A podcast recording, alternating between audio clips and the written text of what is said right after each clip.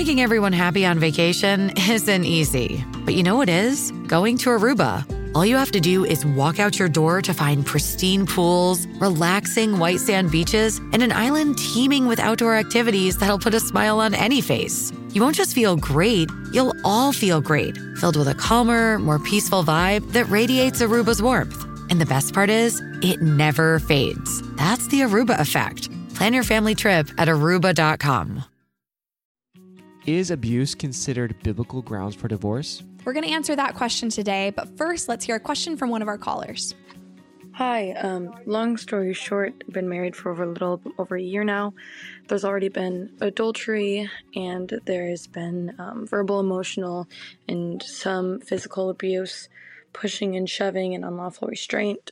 Obviously, we know what the Bible says about those things, and, um, you know, I would be biblically okay to divorce him we have a three month old baby. Um, and if he is willing to get the help that he needs, or says that he's willing, I have left our home in Texas and in, in Idaho with family. Um, but at what point would it would I need to step back and say, you know, if you're not changing, if you're not doing these things, you know, this is the steps and precaution that I'm going to take. Although how heart wrenching it is because I do love him and I do care for him and I want a family and I want our family to be whole. Um, at what point would I need to say enough is enough and get divorced? I know God doesn't, it's not in God's desires for anyone to get divorced, but with these things, it's unsafe for a three month old. It's unsafe for myself. So um, I'm just not too sure what to do or when to call it. Thank you so much for sending this question in. It sounds like you are going through a ton and good for you for seeking safety. Yeah. We're going to talk about that. First, I want to tell everyone else who's listening to this if you have a question that you want answered, we do these ask episodes periodically, and you can ask your question, and your voice may be featured in one of our ask episodes. Just go to the link in the show notes, and it'll take you to SpeakPipe where you can record directly from your phone. So, we're answering this from a Christian perspective because a lot of Christians have and there is a big debate here. There is. Um, so we're going to be as careful as possible, but we want to give you an idea of where we stand and what we've seen. But then also, um, toward the end of the video, we want to help you with a plan. We'd yeah. love to see restoration happen in your marriage, yeah. uh, but sometimes that doesn't happen. So uh, let's talk about what is. Um, First of all, what are we talking about with abuse? Yeah. Okay. Well, before we get to abuse, I really want to tell you, the caller, um, that I would acknowledge what you've already acknowledged in the call, mm-hmm. and that is you have biblical grounds for divorce because there's been an affair. Okay. Now, I don't know the details of the affair. And so I'm just going to assume that there was adultery where there was, you know, an actual breach in the marriage where he was sexually unfaithful. Um, the Bible's pretty clear on sexual unfaithfulness. So Matthew 5:32 Jesus talks himself about, you know, if you divorce somebody unless for the grounds of uh, what does he say? Porneia, which is sexual immorality. Mm-hmm.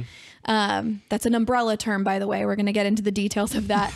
but um, he says, like, if then you know you commit adultery if you divorce somebody without that excuse. But if you have that excuse of sexual immorality, then divorce is permitted. Yeah, you have you have so. biblical grounds for it. Yeah. So, and also we need to probably talk about abuse because abuse is so widely used. It's an umbrella ter- term with so much under it. Mm-hmm. So that could be sexual abuse, that could be physical abuse, that could be emotional abuse, and we've heard people talk about, I'm being abused, and it's very wide. Right. So in this episode, we're not going to really address intensity. I mean, I've had clients who say, I'm being emotionally abused because I've asked so many times for my husband to help around the house. And I'm like, mm, like that's that I'm glad you're talking to me about your desire for your husband to help around the house and let's work on some communication and conflict resolution and roles and responsibilities. But that is not abuse. We would see that as marital conflict. Yes. So there's, uh, we're not going to address all the range of intensity for emotional abuse and even physical abuse. Some people will say, like, oh, my spouse, you know, pushed me and would you consider that physical abuse that is open to interpretation okay your spouse ought not be pushing you Yeah. but is that considered physical abuse And, and that's why we work with people one on one. Yes. Because it's very difficult in a podcast like this or video Right. just to be like, yeah, anything, you know? Um, so that's why we have to be very careful going into this. And so, what we really want to talk about is, you know, when someone's physical well being is in danger constantly, yeah. What do we do in a circumstance where a spouse is abusing that power and Right. and abusing that relationship in that way in, in a physical way? So the first step, and we've worked with quite a few people who um, have had this situation. The first step is to seek safety, um, especially if you have kiddos. But even if you don't have kiddos, like you need to seek safety. You are a child of God, and so God wants His children to be safe, regardless of how you interpret divorce or not. Um, this gal said that she went to go be with her family. Good, because you Yeah. need to be safe. So that is the first step. So if you're if you're a pastor, a counselor, a, a lay counselor in the church, and you're listening to this, going, "Man, how do I counsel this person who's being physically beaten or is unsafe in their home?"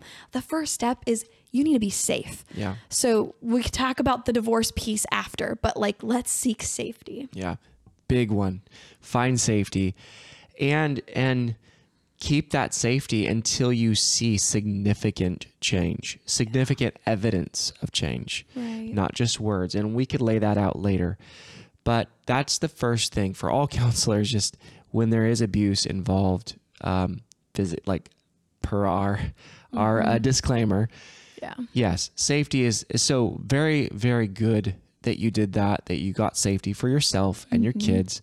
Uh, so thankful that happened. Okay, now what? What do we do? How, how do we go about restoring this? Or is this restorable? Or should we, you know, should she be divorced just for this act alone? Right. So let's talk about hope. There is hope. We have worked with countless couples who have gone through sexual immorality, that porneia word that Jesus gives permission to divorce. Um, we've cu- we've counseled so many couples through that. So we want to differentiate here between permissibility and demand. Like even though there's biblical permission to divorce because of sexual immorality and maybe even abuse, if there's a repentant heart let's even just address um, you know the the adulterous woman the woman caught in the act of adultery um, that word there um, i think it's uh, molokai uh, uh, moikai moikai um, the the word there is the same word that jesus and paul use when they're listing like out of your you know these things can start in your in your thoughts and these things are sins and these things are reasons for divorce the woman caught in the act of adultery, that same word, adultery, um, she was given hope. She was given restoration and reconciliation. With a caveat. The caveat was go and sin no more. Right. And Right. that's crucial. So if your spouse is in that repentant state and, And- they're not sinning anymore, and repentance i feel is so easy to see um, uh, there is life change when there Right. really is forgiveness there's the willingness to do whatever it takes to win you back yeah, uh, there is a willingness to put his own um, his pride on the line because a lot of people what what they don't i was just working with someone um, a few days ago that uh, that said you know there this woman had trust broken and she was you know scared because things were going back to the way they were before the breach had happened in their marriage. And she said you know and, and that's caused a lot of conflict that this week and and i said you know things shouldn't go back to normal right.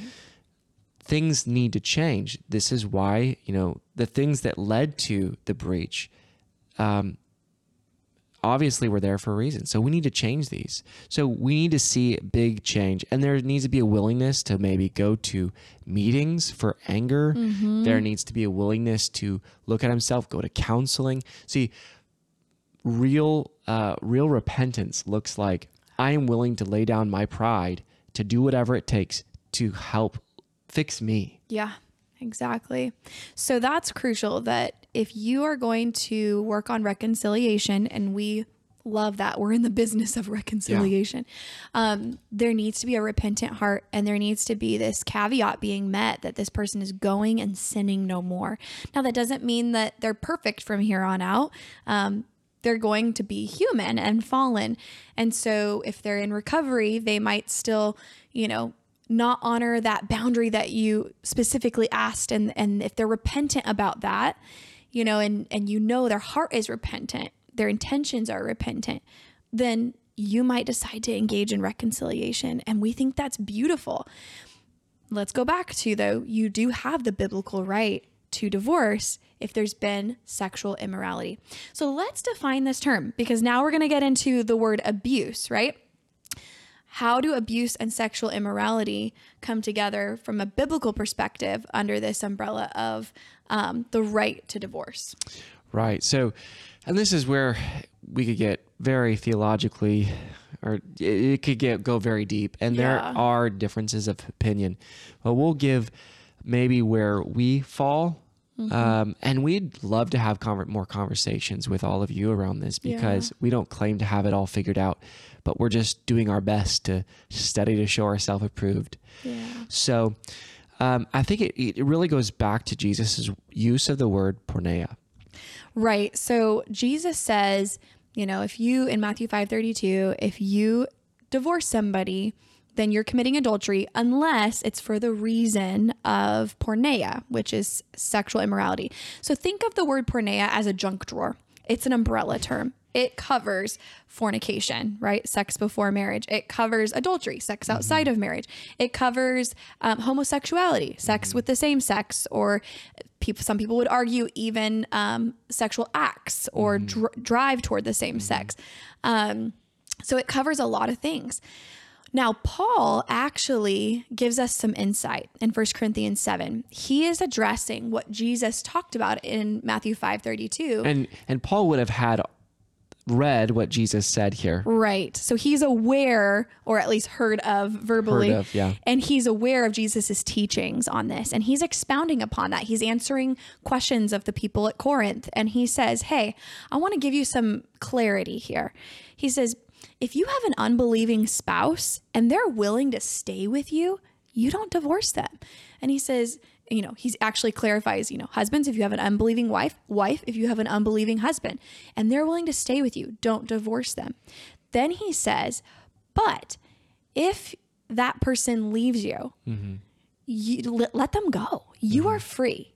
And you're entitled to peace. Yeah, and you're entitled to peace. So Paul's giving us some insight and clarity here when he includes abandonment as biblical grounds for divorce. Certainly he's not adding to Jesus's words, he's clarifying that if porneia is biblical grounds for divorce, abandonment may be included may be included in that umbrella junk drawer term of porneia. And here's why. When you leave a spouse and you're abandoning them, that is a type of bodily unfaithfulness. You're breaking covenant and you're leaving that person physically. That I would say falls into that term, that umbrella term of porneia, bodily unfaithfulness, sexual unfaithfulness, and so many other things that fall under that. Yeah, the the literal um, the translation of the word porneia in the Greek is actually the selling off, which goes Mm. back to the sexual trade of giving one's body to someone else Ah, or selling off of one's self in sexual. like a sexual immorality. surrender, right? Yeah. Selling off, surrender. So, I mean, I, I think that we could really draw. Okay, so how does this now apply to physical abuse? You really are. You're. You're first of all by allowing someone to abuse you, you're allowing them to do the worst thing to themselves possible, which is sin. But you're you're allowing them to sin against you by staying in that. But you're also damaging yourself. Right. You're you're made in the image of God. Yeah. You're allowing them to not acknowledge the imago Dei in you. And so they're debasing you. And you're allowing yourself to be debased if you stay in a relationship where you're being physically abused. I think we could definitely see how Paul would bring an abandonment under the umbrella term of porneia with Jesus' words. And I, I think that You know, Jesus is very concerned with the wounded and battered. Yeah. I mean, just think about it. Um, when Jesus says that, you know, people are not supposed to work, you know, the law says we're not supposed to work on the Sabbath. But then he says, who wouldn't pull out, you know, their their sheep from a ditch Mm. if it fell out even in the on in the Sabbath because that is a good uh, thing to be done. You know, God cares for the the lost, the broken, the hurting, Yeah. and and uh, to leave someone in such a battered state like the road to Jericho, we're Mm. we're supposed to um, come alongside and care for. So I think there's a lot of there's a lot of precedent here that Jesus wants us to behave in a loving, kind way, and when that's not happening, it's a very concerning situation. And it, it really does require counseling. It requires bringing uh, spiritual leaders into your life to talk about this stuff. You know, don't hide this stuff. Yes. The worst thing to do is in shame, like I, I can't share this with anybody. Yes, you can. Yeah. You have to you have to go outside of you know, let go of your pride, let go of the worry of what would happen. Mm-hmm. Um, be safe in doing it, but you do need help and you do need um, to to talk with someone. Yeah. So to get back to the caller here, we just want to tell you, I'm glad you sought safety. And if you're wondering what's next, because she she asked that, Yeah. you know, what's next? How how far is too far? What how much do I allow? Yeah. And um, we want to let you know, time does not heal the wounds. It's the action over time that heals the wounds. He has to be taking action, and you do too. You need to be taking some action in order to heal. So, we would recommend get some counseling. Like Adam said, get spiritual leaders in your life. So that would be considered a boundary and uh, what we would consider a boundary, like, and, and stipulation of like, hey, if we are to maintain this covenant, then and you have hurt me here, this is what I need in order for trust to be repaired. In order for me to to really move into that trusting place where I'll put myself um, in danger again. Right. Um, and, and so one of those things I would definitely recommend is we need to talk to someone. and We, you need to open up. We need to figure out why you're so angry. What what's happening inside of you? Where does this come from? Um, there has to probably be a willingness to go to groups and, and seek help al- along tho- those lines. Yeah. So those are good things to say. Like I can't move forward until action is taken, and this is what's ne- necessary. Yeah, a boundary is not to um, get someone out of your life. A boundary is to protect you, but also a boundary is to keep the relationship intact as healthily as possible. So by setting a boundary like that, like I am not going to re-engage, I'm not going to reconcile until and unless you are do- keeping these expectations. That's actually okay. Um, that's recommended. So we have a whole list for you if you if you want to download it. Five steps when trust has been broken. There's 5 steps for you, five steps for him, and uh, we'll put that link in the show notes. People have been using it for the last few years, and it's helped a lot. Um, regardless of what the situation is for broken trust, there are steps for you to go through.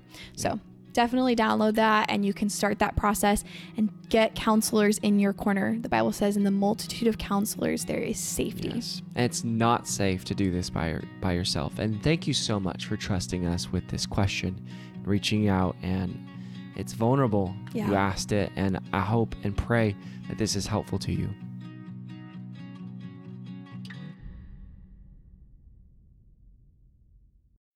Every day, we rise, challenging ourselves to work for what we believe in. At U.S. Border Patrol, protecting our borders is more than a job, it's a calling. Agents answer the call, working together to keep our country and communities safe. If you're ready for a new mission, join U.S. Border Patrol and go beyond.